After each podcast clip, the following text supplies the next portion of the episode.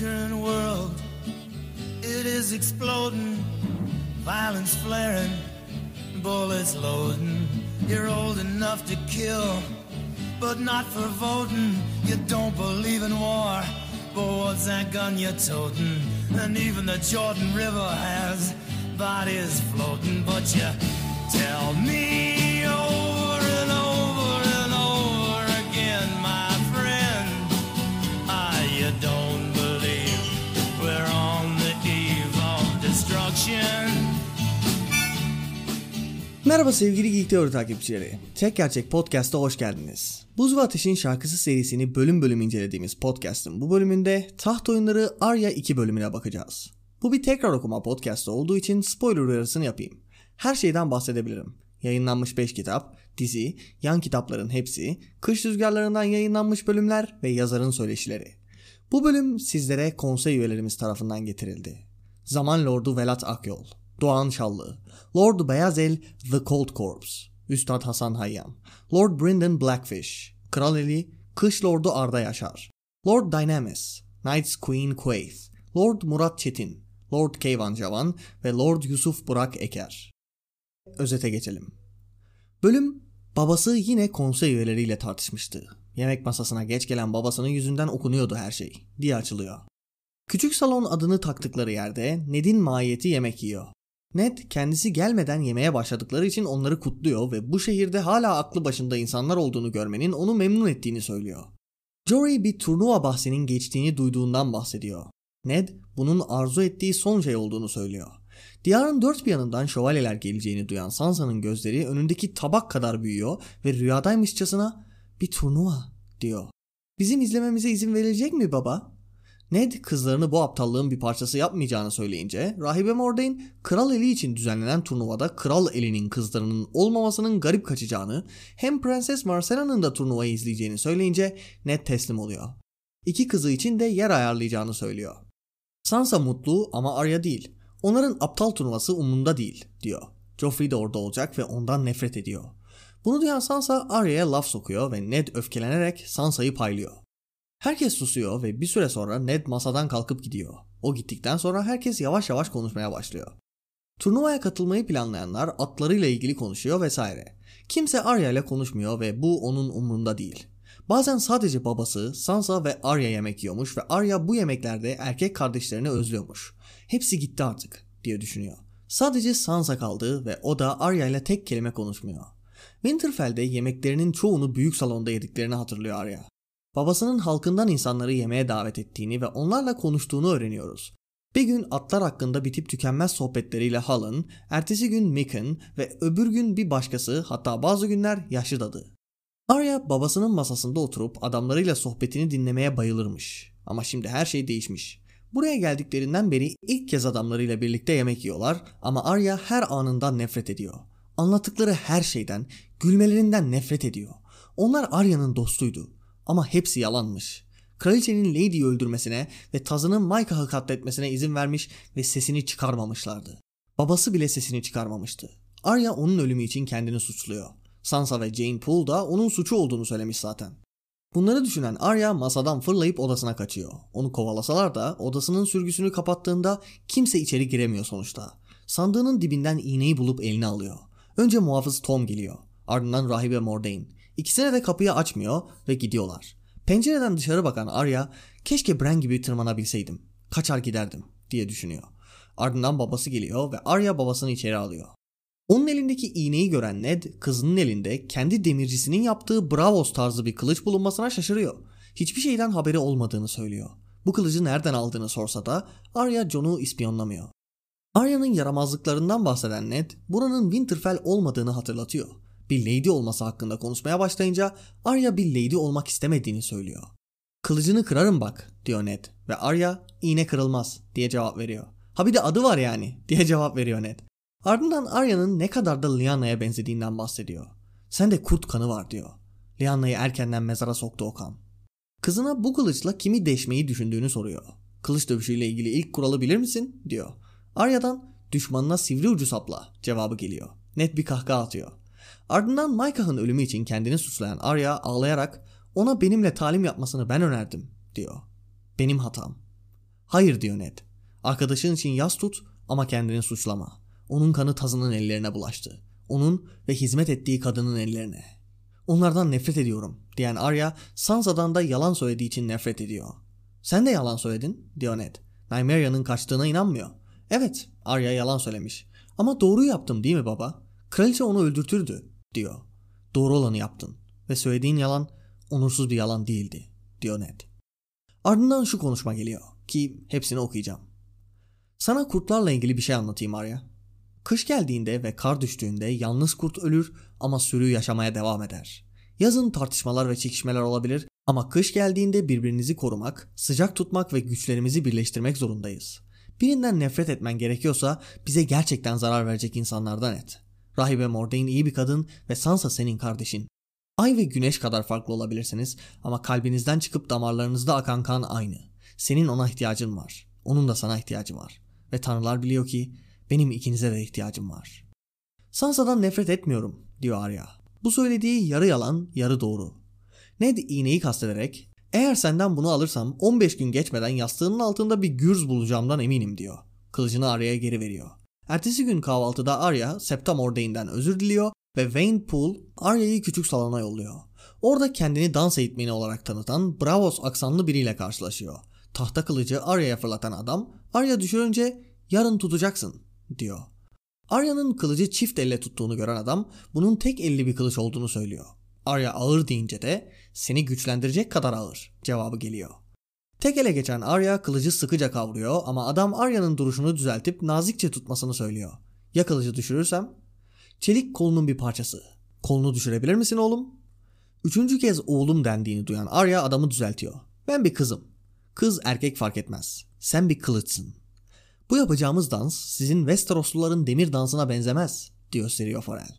Bunun adı su dansı. Şimdi bana hamle yapmayı dene. Arya da deniyor. Vücudundaki her kas ayrı ayrı yanana kadar tam 4 saat boyunca deniyor. Sirio da neler yapması gerektiğini anlatıyor. Ertesi gün gerçek eğitim başladı cümlesiyle de bölüm bitiyor. Arya 1 bölümü tanıtım bölümü olarak gereğini yapmıştı. Arya 2'de ise hikayeye dalış yaptık. İşlediği temalar, insanın yüzüne yerleştirdiği gülümseme ve hüzünle gerçekten çok güzel bir bölüm. Ayrıca serideki en iyi yan karakterlerden biri hikayeye dahil oldu. Sirio Forel. Arya 1 bölümünde kısaca karakteri tanımış ve dışlanmışlardan biri olduğunu öğrenmiştik. Bu bölümse iğne ve Maika'dan sonra geliyor ve Arya hikayesi boyunca işlenecek olan temaları burada görebiliyoruz. Kayıp ve kayıptan doğan öfke, adalet, intikam, nefret, sistemin çürüklüğü. Dünya neden bu şekilde işliyor sorusu soruluyor. Arya hikayesinde toplum düzenindeki adaletsizlik teması en önde gelen temalardan biri. Sadece Westeros'ta değil, Arya'nın gittiği her yerde bu tema mevcut. Braavos'ta mesela nazik adam Arya'ya Valyria'daki kölelerin hayatını anlattığında ve birinin çıkıp kölelere ölüm hediyesi, merhamet hediyesini verdiğini söylediğinde Arya'nın verdiği cevapla yine aynı tema işleniyor. Bu doğru değil, efendileri öldürmeliydi diyor. Tüm bu tema tam olarak burada başlıyor. Arya sadece Maika'nın ölümü için yas tutuyor değil. Hayır, etrafındaki insanlara karşı bir öfke duyuyor. Dostumdunuz diyor. İhanete uğramış hissediyor. Direkt okuyalım çünkü bu çok etkili bir pasaj. Buraya geldiklerinden beri ilk kez adamlarla birlikte yemek yiyorlardı ve Arya her anından nefret ediyordu. Konuşmalarından, gülmelerinden, anlattıkları hikayelerden hepsinden nefret ediyordu. Onlar Arya'nın dostlarıydı. Bir zamanlar kendini güvende hissederdi onların yanında ama artık biliyordu ki onların dostluğu yalandı. Kraliçenin Lady'yi öldürmesine izin vermişlerdi. Bu yeterince kötü değilmiş gibi Taz'ı Maika'yı bulmuştu. Jeyne Poole'un söylediğine göre Maika'nın bedenini öyle küçük parçalara ayırmışlardı ki babasına bir torbaya koyarak vermişlerdi. Zavallı kasap torbadakinin parçalanmış bir domuz olduğunu düşünmüştü. Kimse sesini yükseltmemişti. Kimse kılıcına davranmamıştı. Kimse hiçbir şey yapmamıştı. Her zaman cesurca konuşan Harwin, bir şövalye olacak olan Aelin, muhafızların başı Jory. Kimse sesini çıkarmamıştı. Hatta babası bile.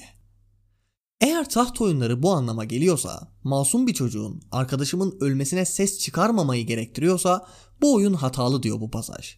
Her ne kadar iyi niyetli olursan ol, bu sistemin, bu oyunun içerisindeysen önünde sonunda yanlış tarafta kalacaksın. Arya'nın düşüncelerindeki kişiler ve onların genelde yaptıkları konuşmalara dikkat çekiyor yazar. Cesurca konuşan Harwin diye düşünüyor Arya.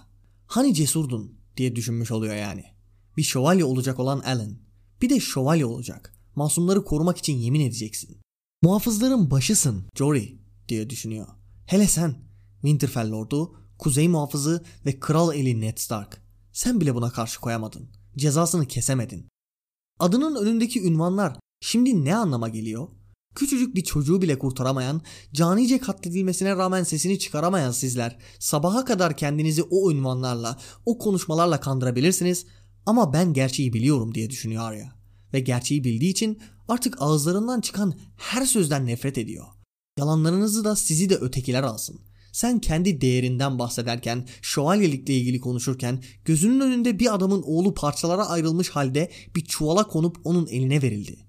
Bütün sisteme, çevresindeki insanlara olan inancı yıkıldı artık. Sansa 1 ve Eddard 3 bölümünde olanların feodal sisteme eleştiri getirdiğini konuşmuştuk.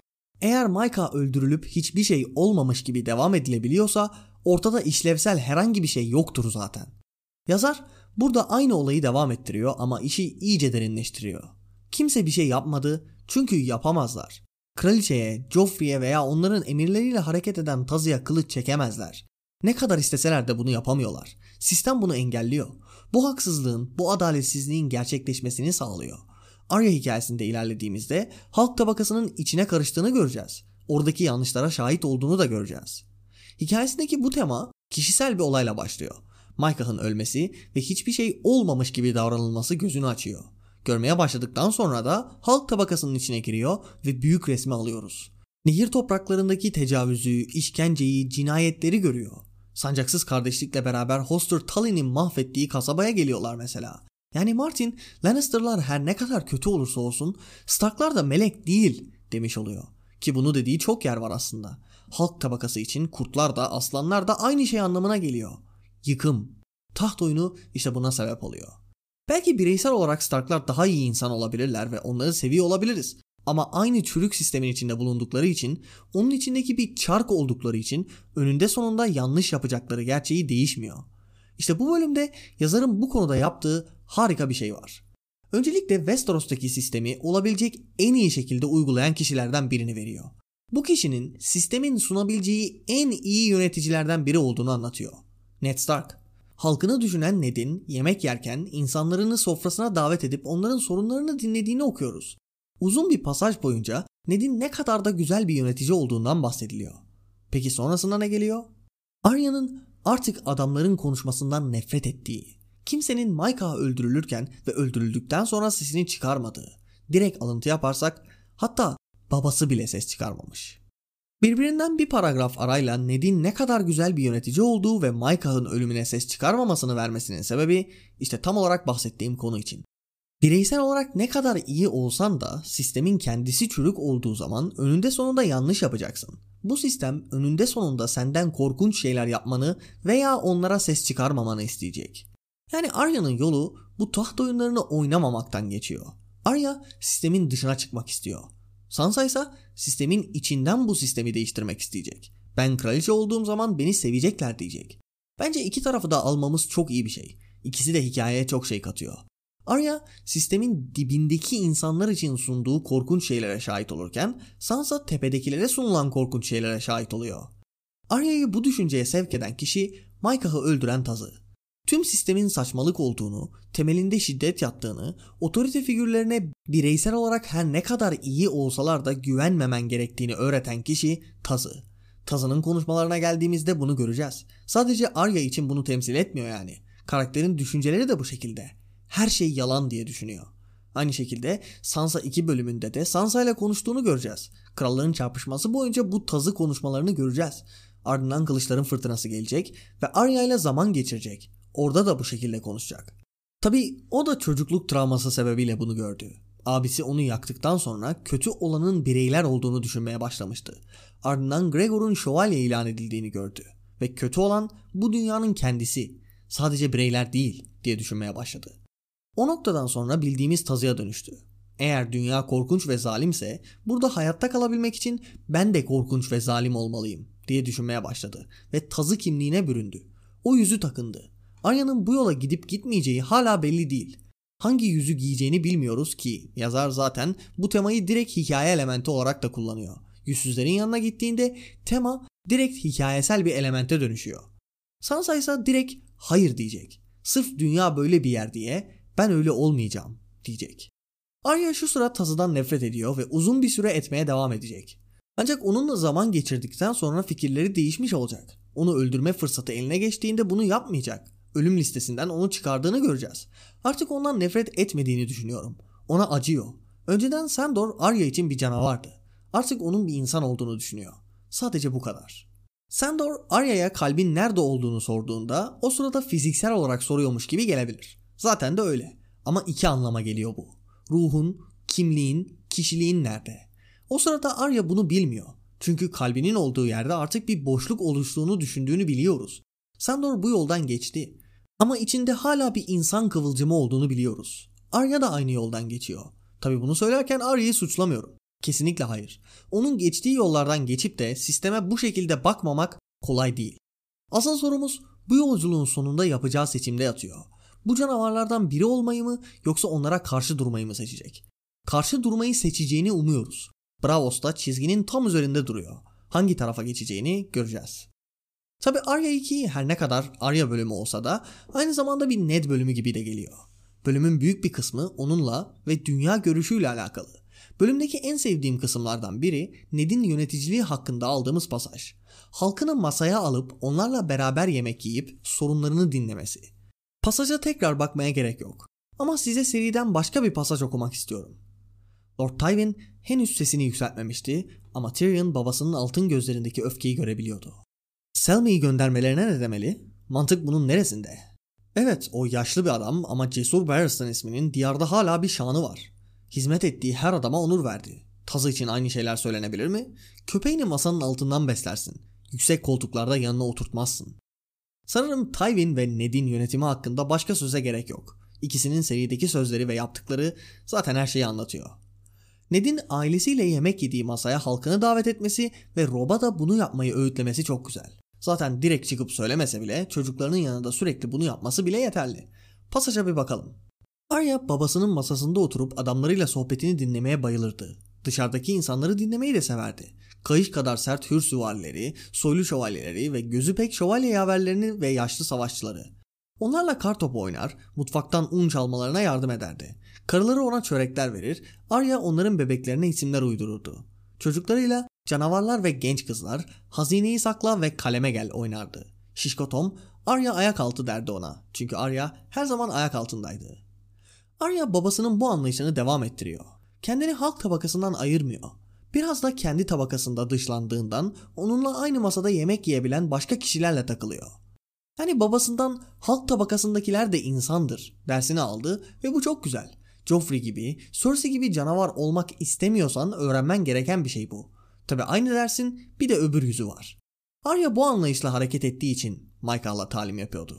Olaylar patlak verdiğinde veya Micah öldüğünde ona hiç de insanmış gibi davranılmadı. Bu düşünce olabilecek en kötü şekilde yıkıldı. Micah'ın parçalanmış cesedi babasına bir domuzun etiymişçesine hatta hayvandan da daha aşağı bir şekilde verildi. Bölümde önüne koyulan eti yemediğini görüyoruz. Micah'ın babasının oğlunun parçalarını domuz sandığıyla alakalı pasajdan sonra Arya'nın ete bakıp yememesi anlaşılabiliyor. Babası bile eğer buna karşı durmadıysa, bunlar olduktan sonra hiçbir şey olmamış gibi devam edildiyse, bütün bu insanlarını tanı mottosu yalan mıydı yani? Ned Stark'ın çocukları üstünde öyle güçlü bir imajı var ki, ideallerinden bir tık sapılması çocukların ihanete uğramış hissetmelerine sebep oluyor. Jon, onun onuru bir fahişeden çocuk yapmasına engel olmadı diye sinirlenebiliyor. Arya Micah'ı korumadı veya olanların ardından sustu diye sinirleniyor. Ned çok düzgün bir insan. Ahlaklı, onurlu, eksiklikleri yok değil tabii ve bu eksikliklerin bir kısmı feodal sistemde yaşamasından geliyor. Micah olanlara ses çıkaramadı çünkü içinde bulunduğu sistemde bunu yapamıyor. Eksikliklerinden biri işte bu. Bu sisteme karşı gelmiyor. Yanlışlıklarını görse dahi düzgün bir yönetim ve onurlu insanların her şeyi çözebileceğini düşünüyor. Önceden de konuştuğumuz gibi Ned Stark gibi insanlar, hatta daha iyileri bile başa gelse, önünde sonunda bu sistemin sağladığı ayrıcalıkları kendi için, zalimlik için kullanacak olanlar gelecek. Bunun kaçarı yok. Sonuçta Varys, insanların sisteme olan inancını kullanmaya çalışmayacak mı? Aegon'dan bahsederken onun feodal sistemde nasıl harika bir yönetici olduğunu anlatmaya çalıştığını gördük. Tabii Ned'in bu sistemi sorgulaması için diğer insanlara göre daha az sebebi var. Adam sonuçta Winterfell Lord'u, Kuzey Muhafızı. Piramidin tepesinde sorgulamaya gitmek için aşağıdakiler kadar sebebi yok. Elbette sebepler sayabiliriz ama sonuçta insan diğerlerine göre ne kadar ayrıcalıklı olduğunu fark edemeyebiliyor. Böyle olunca da bilinçaltında farkında bile olmadan sahip olduğun ayrıcalıklarının elinden gitmesi düşüncesine sahip olabiliyorsun. İşte buna karşı gelmek demek Winterfell lordluğundan vazgeçmen demek. Arya'nın da bununla başa çıkması gerekecek. Bu bölümde yöneldiği düşüncelerin sonu aslında Stark hanesinden vazgeçmek demek. Kuzeydeki yönetimlerinden vazgeçmek demek. Bütün o ayrıcalıklarından vazgeçmek. Ve bu kolay değil. Ama tarih boyunca insanların bunu yapabildiğini gördük. Bugün her şey güllük gülistanlık değil ama doğru olan için mücadele eden insanlar sayesinde, değer verdiklerinden, ayrıcalıklarından vazgeçebilen insanlar sayesinde ileriye doğru gidebiliyoruz. Kölelik sadece kölelerin isyan edip birbirlerini indirmesiyle mi kalktı? Hayır. O sistemin içinde bulunan ayrıcalık sahibi insanların bir kısmı da bunun yanlış olduğunu söyleyebildi. Sadece kölelik için değil, yanlış ama ayrıcalık fayda sağlayan şeylere karşı durabilenlerin bu yanlışların ortadan kalkmasında faydası çok büyük. Neyse, Ned'e dönersek Arya ile konuşmalarında olanlar için kendisini suçlamaması gerektiğini söylüyor. Arya'ya sarılıyor ve senin suçun değildi diyor. Bununla ellerini kana bulayanları suçla diyor. Sansa ve Jayne'in yaptıkları çok yanlıştı elbette. Kıza arkadaşının ve Lady'nin ölümü senin suçundu denir mi? Ned Arya'ya gerçekleri söylüyor. Biraz da bunları konuşabilecek birini bulduğu için rahatlamış gibi sanki. Burası tehlikeli bir yer. Düşmanlarımız var. Tazı ve emrinde olduğu kadın suçlu. Bunları öyle herkese söyleyemiyor. Arya'ya kendini suçlamamasını ama aynı zamanda temkinli davranmasını söylüyor. Çünkü karşımızdaki insanlar sen sırf çocuksun diye duracak kişiler değiller. Sonuçta Bren'i öldürmeye çalıştıklarını düşünüyor. Micah'ı öldürdüklerini biliyor. Direkt bunları söylemese de konuşmada Arya'ya bunları anlatmış oluyor. Konuşmalarında Ned'in tavrı o kadar dürüst ki Arya babasını hiç o anda sevdiği kadar sevmemişti diye geçiyor. Arya'nın bu bölümde nefret ettiği şey herkesin gülen surat takınmasıydı. Sanki hiçbir şey olmamış, masum bir çocuk canice katledilmemiş gibi hayatlarına devam etmeleriydi. Ned bunu yapmadı. Buna en az Arya kadar üzüldüğünü ona gösterebildi. Çünkü diğer türlü bu normal mi yani? Hepiniz o şövalye olma hayallerinizle, ne kadar onurlu olduğunuz söylemleriyle dolanıyorsunuz ama dünya böyle mi işliyor yani? Ned hayır demiş oldu. Bu yanlıştı. Hissettiği bu duyguların normal olduğunu anlatmış oldu. Yas tutuyor olması normal, üzgün hissediyor olması normal, öfkelenmesi normal, korkması normal. Ama bu duyguların onu ele geçirmesine izin verip de insanlıktan koparsa çok daha büyük bir tehlikeye girmiş olur. Asıl böyle zamanlarda birleşmeliyiz. Diğer insanlarla konuşmamız, paylaşmamız hayatta kalabilmek için gerekli. Zaten Ned'in kış geldiğinde yalnız kurt ölür ama sürü hayatta kalır konuşması bunu vermiyor mu? Sadece Starklar hakkında almayın bu sözleri yani. Evet direkt öyle de alabiliriz ama insanlığı da kastettiğini, zor zamanları birlikte atlatmayı anlattığını da unutmayalım. Bu konuşma sayesinde Arya'nın insanlığa olan güveni tazeleniyor resmen. Kimsenin bu çocuğun ölümünü umursamadığını düşünürken bu güven komple kırılmıştı. Kimseyi görmek istemeyen, odasına kapanmak dışında bir şey yapmak istemeyen biriydi. Ama sonrasında gidip Sirio Forel'le derse başladı. Bunu yapabildi ve derslerde bir şeyler öğrenebildi çünkü kendini tekrar insanlığa açabildi. Tabii Sirio ile kaynaşmasının birden fazla sebebi var. Birincisi o sırada insanlığa olan güveni tazelendi. Herkes kötü diye düşünürken artık bazıları kötü diye düşünüyor. İkincisi Sirio Forel Arya'ya bambaşka bir dövüş sanatı öğretiyor. Direkt pasaja bakalım. Aynen öyle. Şimdi dansa başlayacağız. Unutma çocuk. Bu batı diyarlıların demir dansı değil. Şövalyelerin çekme ya da dövme dansı da değil. Bu suikastçilerin dansı. Su dansı. Hızlı ve kıvrak. Arya o sırada içinde bulunduğu sistemi sorguluyor. O onurlu denilen şövalyelerin bir kenara çekilip Micah'a yapılanları izlediğini gördü. Arya'nın eğitmeni bir şövalye olsaydı o da onlardan biri. Yalanların arkasına saklanmışlardan biri diye düşünebilirdi. Ama Sirio Forel bir şövalye değil. Sadece bir şövalye gibi olmamakla kalmıyor, şövalyelerinki gibi değil, bambaşka bir tarzda eğitim veriyor. Üçüncüsü de tabii Arya'nın iğnesinin Braavos tipi bir kılıç olması. Dördüncü ve sonuncusu Arya'nın zaman geçirmesini sağlıyor bu. Micah'a değil, eğitimine odaklanmasını, her yeri ağrıyıp derin bir uykuya dalacak kadar yorulmasını sağlıyor. Sirio Forel en sevdiğim yan karakterlerden biri. Harika bir insan. Dürüst ve düzgün bir insan. bir çocuğun hayatı söz konusu olduğunda ne bir şans ne bir seçenek diye düşünen, bir masumu korumak için gerekirse ölebilecek biri. Ki öldü de. Sirion'un dahil olmasıyla bölümün tonu değişiyor. Ned Arya konuşmasından sonra Arya'ya bir uğraş bulunmuş oluyor. Aynı zamanda Alistair Thorne'a da bir kontrast almış oluyoruz. Bir Stark çocuğunu dövüş sanatı hakkında eğiten ama bunu doğru yoldan yapan biri var karşımızda. Sirion'un Arya'ya mentor olduğunu, sadece dövüş değil birçok konuda eğitim verdiğini göreceğiz. Arya hikayesi boyunca Sirion'un söylediklerini hatırlayacak. Bu ders sahnesi bayağı fantastik edebiyatın bir parçası. Garip, eğlenceli adamın ufak kahramanımızı eğitmesi. Aynı bölüm içerisinde fantastik edebiyatın bir yönüne darbe vurulurken diğer bir yönünün kullanılması çok güzel. Bu arada Ned'in babalığına dönersek, Sirio'yu bularak ne kadar güzel bir iş yapmış olduğunu görebiliyoruz. Arya'ya uygun bir hoca buluyor ve saydığım 4 yönden Arya'nın bu travmayı atlatmasına yarayacak bir yol bulmuş oluyor. Her ne kadar bunu istemese de kızının arzusu bu yönde olduğu ve şu zor zamanlarda kafasını dağıtabileceğini düşündüğü için bunu yapıyor. Ned aslında bunun olmasını istemiyor. Çünkü bölümde kurt kanından bahsediyor. Lyanna'da ve Brandon'da bu kurt kanı vardı ve erkenden mezara girmelerine sebep oldu diyor. Sen de Lyanna gibisin diyor. Arya'nın da kendini tehlikeye atmasından korkuyor ama kızı için kendi korkularına rağmen doğruyu yapıyor. Yani bir ebeveynin böyle olması gerekiyor zaten. Bazı korkularım var. Bu korkular rasyonel mi? Eğer değillerse çocuğumun bu yönünü kısıtlamam doğru mu? Ned bu sorgulamayı yapıyor ve Arya'yı tehlikeye atacak olan şeyin kılıçla oynaması veya dövüş sanatlarına ilgi duyması olmadığını anlıyor. Onu tehlikeye atacak olan şey benden bir şeyler saklaması, benimle bazı şeyleri konuşamayacakmış gibi hissetmesi diye düşünüyor. Kılıcı sakladığını görünce bu yüzden geri veriyor.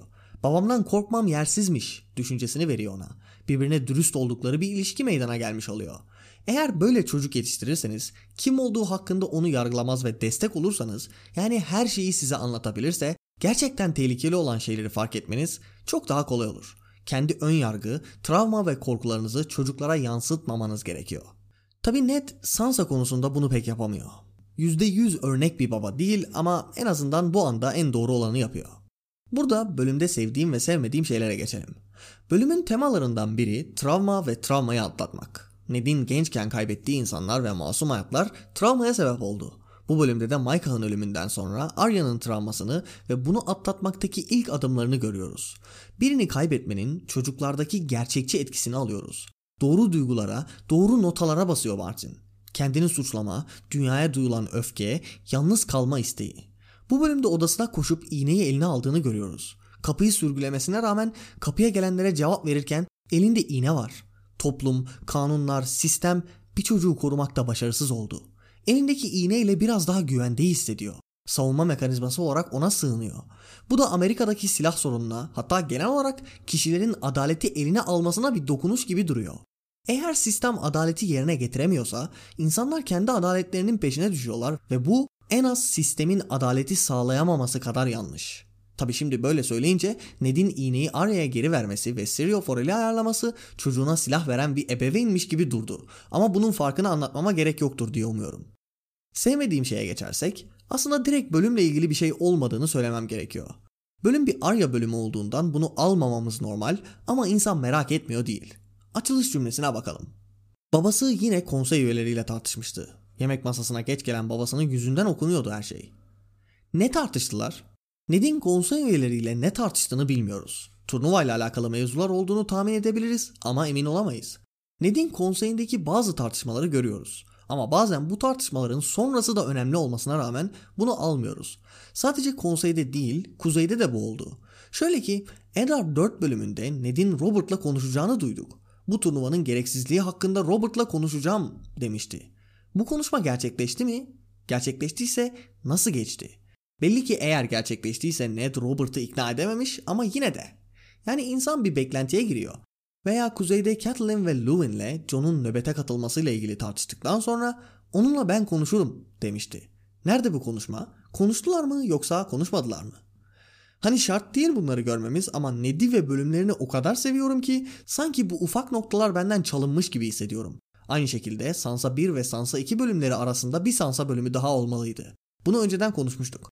Lady'nin ölümü ve Sansa 1 ile Eddard 3'te olanlardan nasıl etkilendiğini tam olarak almalıydık. Evet, bir süre sürekli ağladığını falan diğer bölümlerden okuduk ama Arya'nın bu olanları atlatmaya doğru nasıl ilerlediğini görürken Sansa'da bunu almamamız garip geliyor. Yine önceden konuştuğumuz üzere dizide bunu düzeltmiş, ekstra birkaç sahnede halletmişlerdi. İma ve altyapılara geçmeden önce bölümde bulunan iki sembolden bahsetmek istiyorum. Birini Buz ve Ateşin Şarkısı teorisinde kullanabilirmişim. Bu pasaj hiç aklıma gelmemişti. Okurken fark ettim. Aynı kapıya çıkıyoruz. Pasaja bakalım. Arya rahibenin uzaklaşan ayak seslerini duyana kadar kapıyı dinledi. Elinde iğne tekrar pencereye döndü. Aşağıdaki avluya baktı. Keşke Bran gibi tırmanabilseydi. Pencereden çıkar, kuleden aşağı iner ve bu korkunç yerden uzaklaşırdı. Eğer izlediyseniz Buz ve Ateşin Şarkısı teorisinde kanatlı kurt motifinden bahsettiğimi bilirsiniz. Seride birçok kez karşılaştığımız bu motif yitip gitmiş kralların kalesinin yüksek salonlarıyla da alakalıydı. Burada kralın şehrinde yitip gitmiş Targaryen krallarının kalesinin yüksek salonlarında, yani Kral Eli Kulesi'nin tepesinde bir kurt kızı görüyoruz. Eğer sürgülediği ve açılmayan bu kapıya rağmen tırmanıp ortadan kaybolsaydı onun için ne denilebilirdi? Sanki uçup gitmiş. Bunun Sansa için söylendiğini biliyoruz. Yarasa kanatları çıkarıp uçup giden Stark kızı. Aynı şekilde o teoride sahte Arya'yı kaçırma planının da bir kuleden aşağı tırmanmakla alakalı olduğunu konuşmuştuk. Bir de üstüne bölümde Arya ile Lyanna paralelliğine dikkat çekiliyor. Yani bu paralelliğin üstüne basılan Ned'in direkt "sen Lyanna gibisin, bana onu hatırlatıyorsun, içinde kurt kanı var" dediği bölümde bunun olması teoriye destek olarak rahatlıkla kullanılabilirdi. Bir diğer sembolümüz aslında serinin birçok noktasında geçen bir şey ama hazır bir sembolden bahsetmişken buna da değineyim dedim. Büyük teoride bahsettiğim insanların aynı zamanda kılıç olarak sunulması mevzusu. Arya ile konuşan Sirio, "kız ya da erkek sen bir kılıçsın, hepsi bu" diyor. Veya Sirio kendine Deniz Aslanı Lordu'nun ilk kılıcı olarak hitap ediyor. İma ve altyapılara geçelim. En önemli imamız yine Arya 1 bölümündeki gibi Arya'nın ölmesiyle alakalı. "Ah Arya, senin içinde vahşilik var çocuğum. Buna kurt kanı derdi babam eskiden. Lyanna'nın içinde de vardı bir parça. Ve Brandon'ın içinde de bir parçadan çok daha fazla. İkisini de erkenden mezara soktu Okan. Eğer Lord babam izin verseydi Lyanna da bir kılıç taşırdı. Bana onu hatırlatıyorsun bazen. Ve hatta ona benziyorsun." Arya 1'deki donmuş parmaklarıyla iğneyi tutması cümlesinin üstüne bir de erkenden mezara girmesiyle ilgili bir pasaj gelince Arya'nın serinin sonundaki durumu için endişelenmemek mümkün değil. Ama Arya 1'de bu konuyu konuştuğumuz için burada uzatmayacağım. Hemen başka bir pasaja geçelim. "Onlardan nefret ediyorum. Tazıdan, kraliçeden, kraldan ve Prens Joffrey'den." Arya farkında olmasa bile listesinin başlangıcı aslında burada. Yazar Arya'nın ölmesini istediği kişilerin listesinin altyapısını şimdiden yapıyor. Arya'nın travması ve bunun oluşturduğu öfke, nefretin işlendiği bu bölümde bunun temelinin atılması çok güzel tabi. Bölümde 11 kez nefret kelimesi geçiyor, siz düşünün artık. Son olarak Arya'nın yalan söyleyerek "doğru mu yaptım" diye sorması ve Ned'in verdiği cevap var. "Doğru olanı yaptın" dedi babası "ve söylediğin yalan onursuz bir yalan değildi." Bir yavru kurdu korumak için yalan söyleyen Arya'ya doğru yaptığını, bu yalanın onursuz olmadığını söyleyen Ned, burada Jon'u korumak için söylediği yalanı düşünmüyorsa neyi düşünüyor? Bunu da söylediğime göre bir bölümün daha sonuna geldik. Gelecek hafta diyemeyeceğim ama gelecek bölümde Daenerys 3 bölümüne bakacağız. Yani Güneş, Ay ve Ejderhalar konusunun gündeme geldiği, büyük teorinin ortaya çıkmasına sebep olan bölüme. O bölümde görüşmek üzere, hoşça kalın.